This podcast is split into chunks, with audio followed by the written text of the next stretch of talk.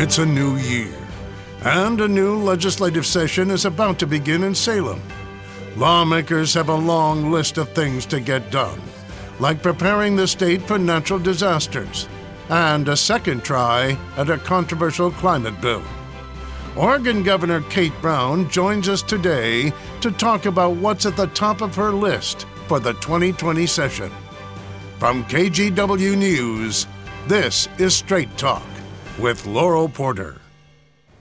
Hello and welcome to Straight Talk. I'm Laurel Porter. In a couple of weeks, Oregon lawmakers will meet again for the 2020 legislative session. This one's a short one. In even numbered years, they last just 35 days. But lawmakers have big plans, including bringing back the cap and trade bill that failed last session. Except this one is Cap and Trade 2.0, a new version it's hoped will get more support. And it's one of Governor Brown's top priorities. She joins us to outline her vision for the session and for the remaining years of her final term as governor. Welcome to my guest, Oregon Governor Kate Brown. Welcome back to Straight Talk. It's nice to have you back. Thanks, Laurel. I'm just delighted to be here. Well, Thank it's a pleasure. And I know this session coming up is a, is a short one, but how important is it to you and what you hope to accomplish in your remaining years in office? I think this session is critically important for literally setting the table for Oregon's future. Our children have been very clear. We can't wait to take action on climate change. So I'm cautiously optimistic we can move forward on legislation in February to tackle this issue. We know uh, that we have to be prepared for a wildfire season, and we need to get boots on the ground to do the preparation work so that we can do everything we can to de decrease the impact of wildfires this summer. And we don't know when the big one's going to hit, a 9.0 earthquake, and we have to make sure that Oregonians are prepared for that. Well, let's dig into cap and trade. It's expected to really dominate this session. It was a huge issue last session. Mm -hmm. It failed pretty dramatically when Republicans walked out. It got national headlines. And then in the end, even though Democrats had supermajorities, they didn't have enough votes to pass it. How determined are you to get this passed this time? Now is the time. We're seeing with the fires uh, in Australia and, of course, around the world, and what is happening right here in our very home state, that if we want to preserve the beauty and bounty of Oregon for future generations, then we must take action to cap carbon carbon emissions in the state. And we can do so in a way that enables our economy to continue to thrive and ensure that we uh, allow our rural communities um, to have the tools they need uh, to thrive as well. Let's refresh our viewers on what cap and trade would do. It would work by making it more expensive to pollute. Being big greenhouse gas emitters would have to buy credits for each ton of gas they emit, and it creates an overall cap for emissions allowed in the state. Now let's take a look at this new bill that was fashioned. The goal of the new cap and trade bill is to cut greenhouse gas emissions to 45% below 1990 levels by 2035 and cut emissions down to 80% below 1990 levels by 2050. And then it phases in regulations geographically starting in Portland in 2022 and the rest of the bigger cities like Eugene, Bend, and Salem by 2025. But here's something you talked about rural communities. They would be exempted until 19 counties decided to opt in voluntarily. The bill also cuts the number of manufacturing facilities affected by regulations by about half. Governor, there's already some controversy about this. Some climate activists say it's really too diluted to do much good, while some Republicans are saying it's smoke and mirrors. Are you satisfied with this new version? I'm really pleased with the work uh, that has happened uh, with this current version. I think what Oregonians should know is that following the 2019 legislative session, I spent a lot of time on the road listening to business owners, hearing from stakeholders, listening to folks manufacturing in rural Oregon to hear what their concerns were about the bill. And this version does one very important thing. It holds, virtually holds all rural Oregon um, to um, not be, uh, th that their prices would be the same at the pump. Essentially, they would be exempt uh, from this proposal, and that's really important. Second, rural manufacturers like sawmills and food processors, they also are exempt from this legislation. So it doesn't do everybody, it doesn't do everything, but after hearing from rural Oregonians and addressing their concerns, we have made changes to the proposal in the bill that's in front of us right now. Oregon Republicans don't seem swayed, though, by this new bill. They say this new version will still hit average citizens hard as higher costs are passed along. The Republican leader in the Senate, Senator Herman Baertschiger of Grants Pass, says he thinks that this will continue to divide the state, that he's never seen the state so polarized, and he thinks the issue should go to voters. So let's listen to what he told us this week. Well, um, you know, we are treating their uh, the pricing of their uh, transportation fuels, their gas, their diesel, uh, differently. It's being phased in over time, uh, and I think we have taken steps uh, to guarantee that there aren't going to be reductions in jobs in those rural areas. I think because of the polarization of of this particular piece of legislation is we we can't seem to come to any agreement. We can't even move towards an agreement. That maybe it's just time to let the voters make the decision. So, what about that? Should voters make the decision? Is that the best way to go, as the senator said? Look, I think our kids are the most uh, important spokespeople on this issue. They understand that we need to take immediate action to tackle climate change. We have a proposal in front of us. It's still a work in progress, but we have a proposal in front of us that holds virtually all of rural Oregon exempt from increased prices at the gas pump and exempts rural manufacturers like sawmills and food ma manufacturers. We have addressed the concerns they have raised. It is time for Oregon to move forward and tackle the most important issue in our lifetimes. Future generations will judge us not on the fact of climate change, but what we do to tackle it. We need to take action. We need to do it now. So you want lawmakers to do it, not to go to the voters. Now, Republicans are saying, they haven't taken off the table. They might walk out again, Senate Republicans. What if they walk out again? Look, I think that would be really unfortunate. I think it's more important that they show up, make sure that their voices are heard, and then if they don't like the bill, vote no. Um, I don't think it's appropriate that they shut down state government simply because they disagree. Won't it be hard for you to get anything else done in a short session if they do walk out? That is my concern. We have a number of issues that we must tackle that are critical to Oregonians. One is, for example, we've got communities, we've got cities across the state that are really struggling with the issue of affordable housing. Homeless people, we need to take action to make sure that there are shelter services available for our children, for their families, and our veterans. If Republicans don't show up, we can't get that done. We also can't make the investments that we need in rural communities around the state. It's the thinning, it's the prescriptive burning, it's an expansion of the work that's already happening, the collaborative work in partnership with the federal government through a shared stewardship agreement to allow us to ensure that we have healthier forests that are more resilient in the face of wildfire and frankly, it'll enable us to put rural Oregonians to work and provide product for the mills. We need to take action. We need to move forward. So you now. want the Republicans to stay. What if you can't get this carbon uh, bill through? Uh, would you you talked about executive action last time, or is that still on the table? Um, my first uh, choice, of course, is for the legislature to work collaboratively to get this done.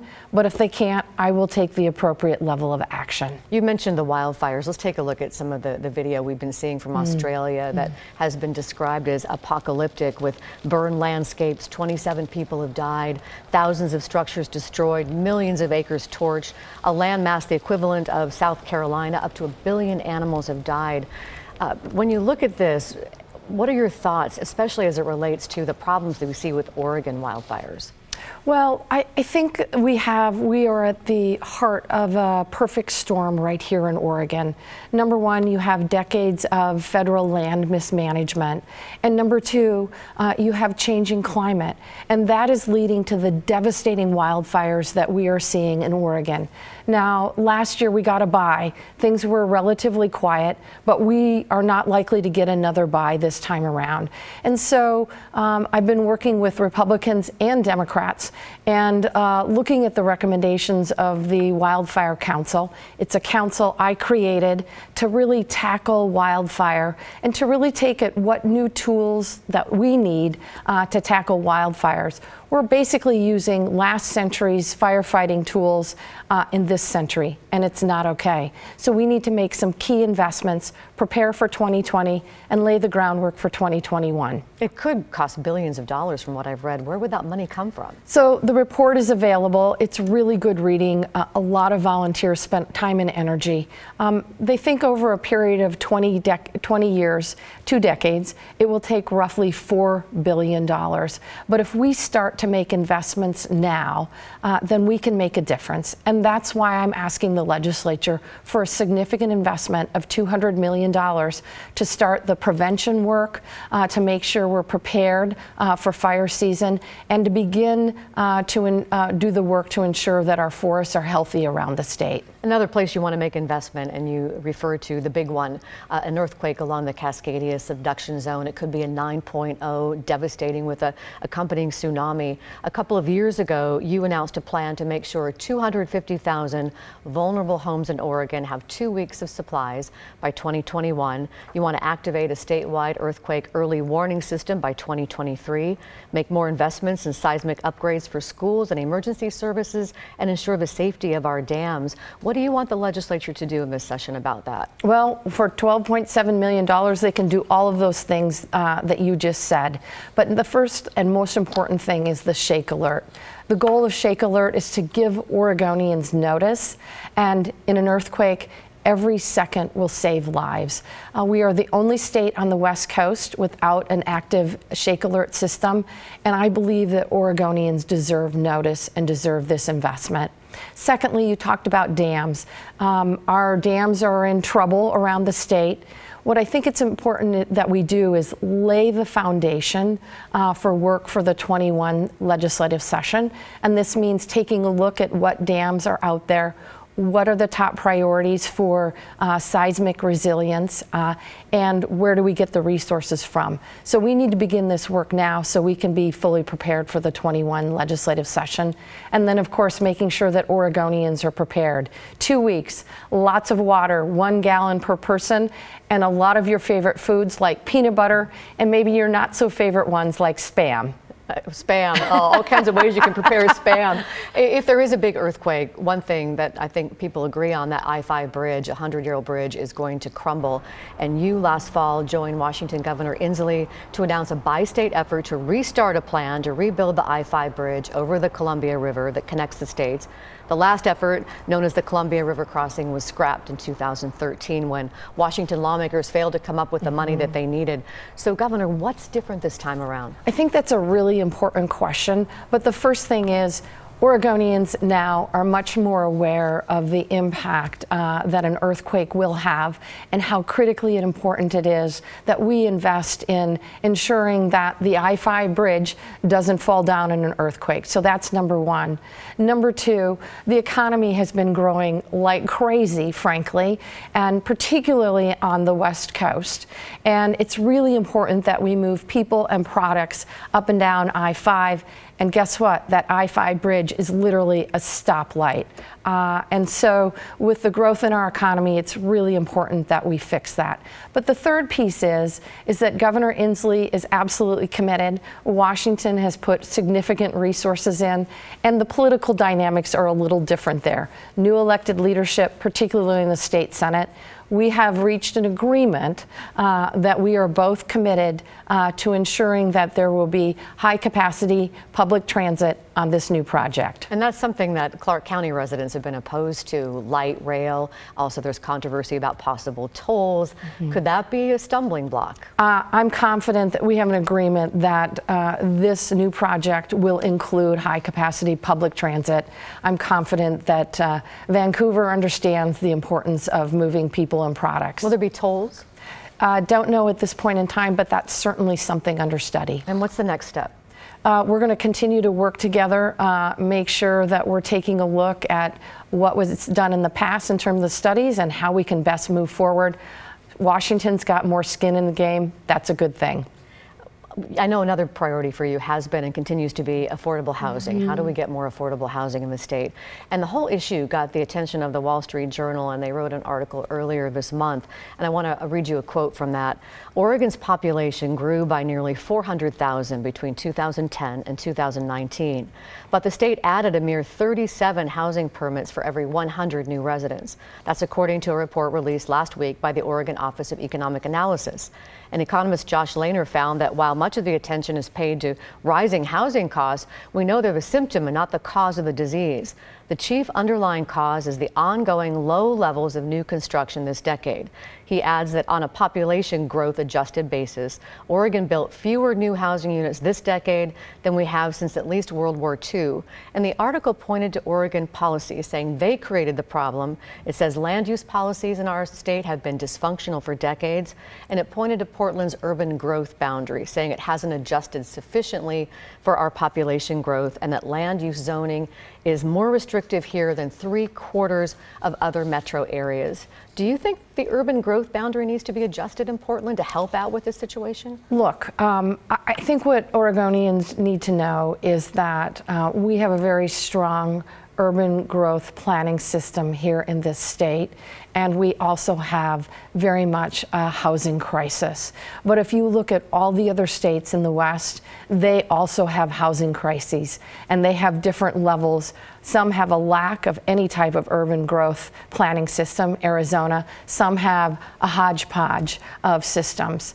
Um, my heart absolutely goes out to our children, our families, our veterans that are on the streets. Every Oregonian deserves a warm, safe, dry place that's affordable and accessible to call home. Since I've become governor, we have been focused on this issue. We have invested over a half a billion dollars in affordable housing and homelessness prevention. But it still feels like it's the tip of the iceberg. I think it's so important that we continue this work, um, both to build affordable housing, and we're working with communities across the entire state, and to also build what we're calling market rate workforce housing. Between 2000 and 2015, we underbuilt.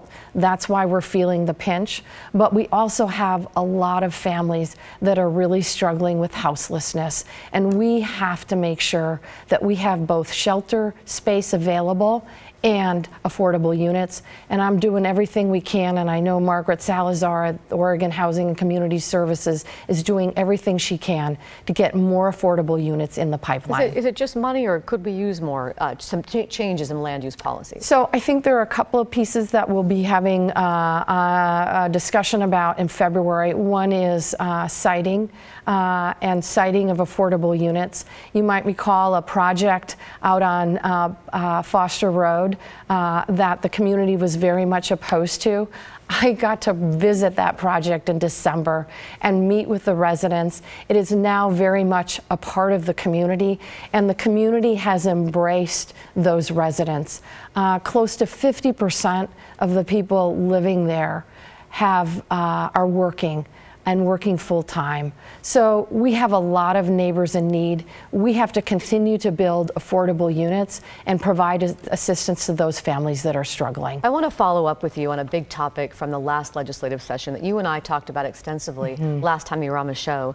Sexual harassment allegations had surfaced then, and a report from the Bureau of Labor and Industries concluded legislative leadership had allowed a sexually hostile work environment. And I asked you if you would hold legislative leaders accountable. And here's what you said then. Here's what I would say culture change is very difficult, and it takes all of us. It takes training and education. I made sure that all of my employees went through that training by the end of the year. We're making sure that all of our state agencies have consistent policies in place we want to make sure that people who feel uncomfortable, that feel that they are being harassed at work, um, have a safe place to report and that appropriate action is being taken. But are you personally disappointed in, in your leadership? I, I'm certainly concerned about the report. I haven't had a time to fully evaluate the report. It came out yesterday. Um, certainly, I know Speaker Kotek, the Senate President, they're working hard to ensure that everyone in the state capitol feels safe. Governor, are you confident that now everybody at the state capitol is safe?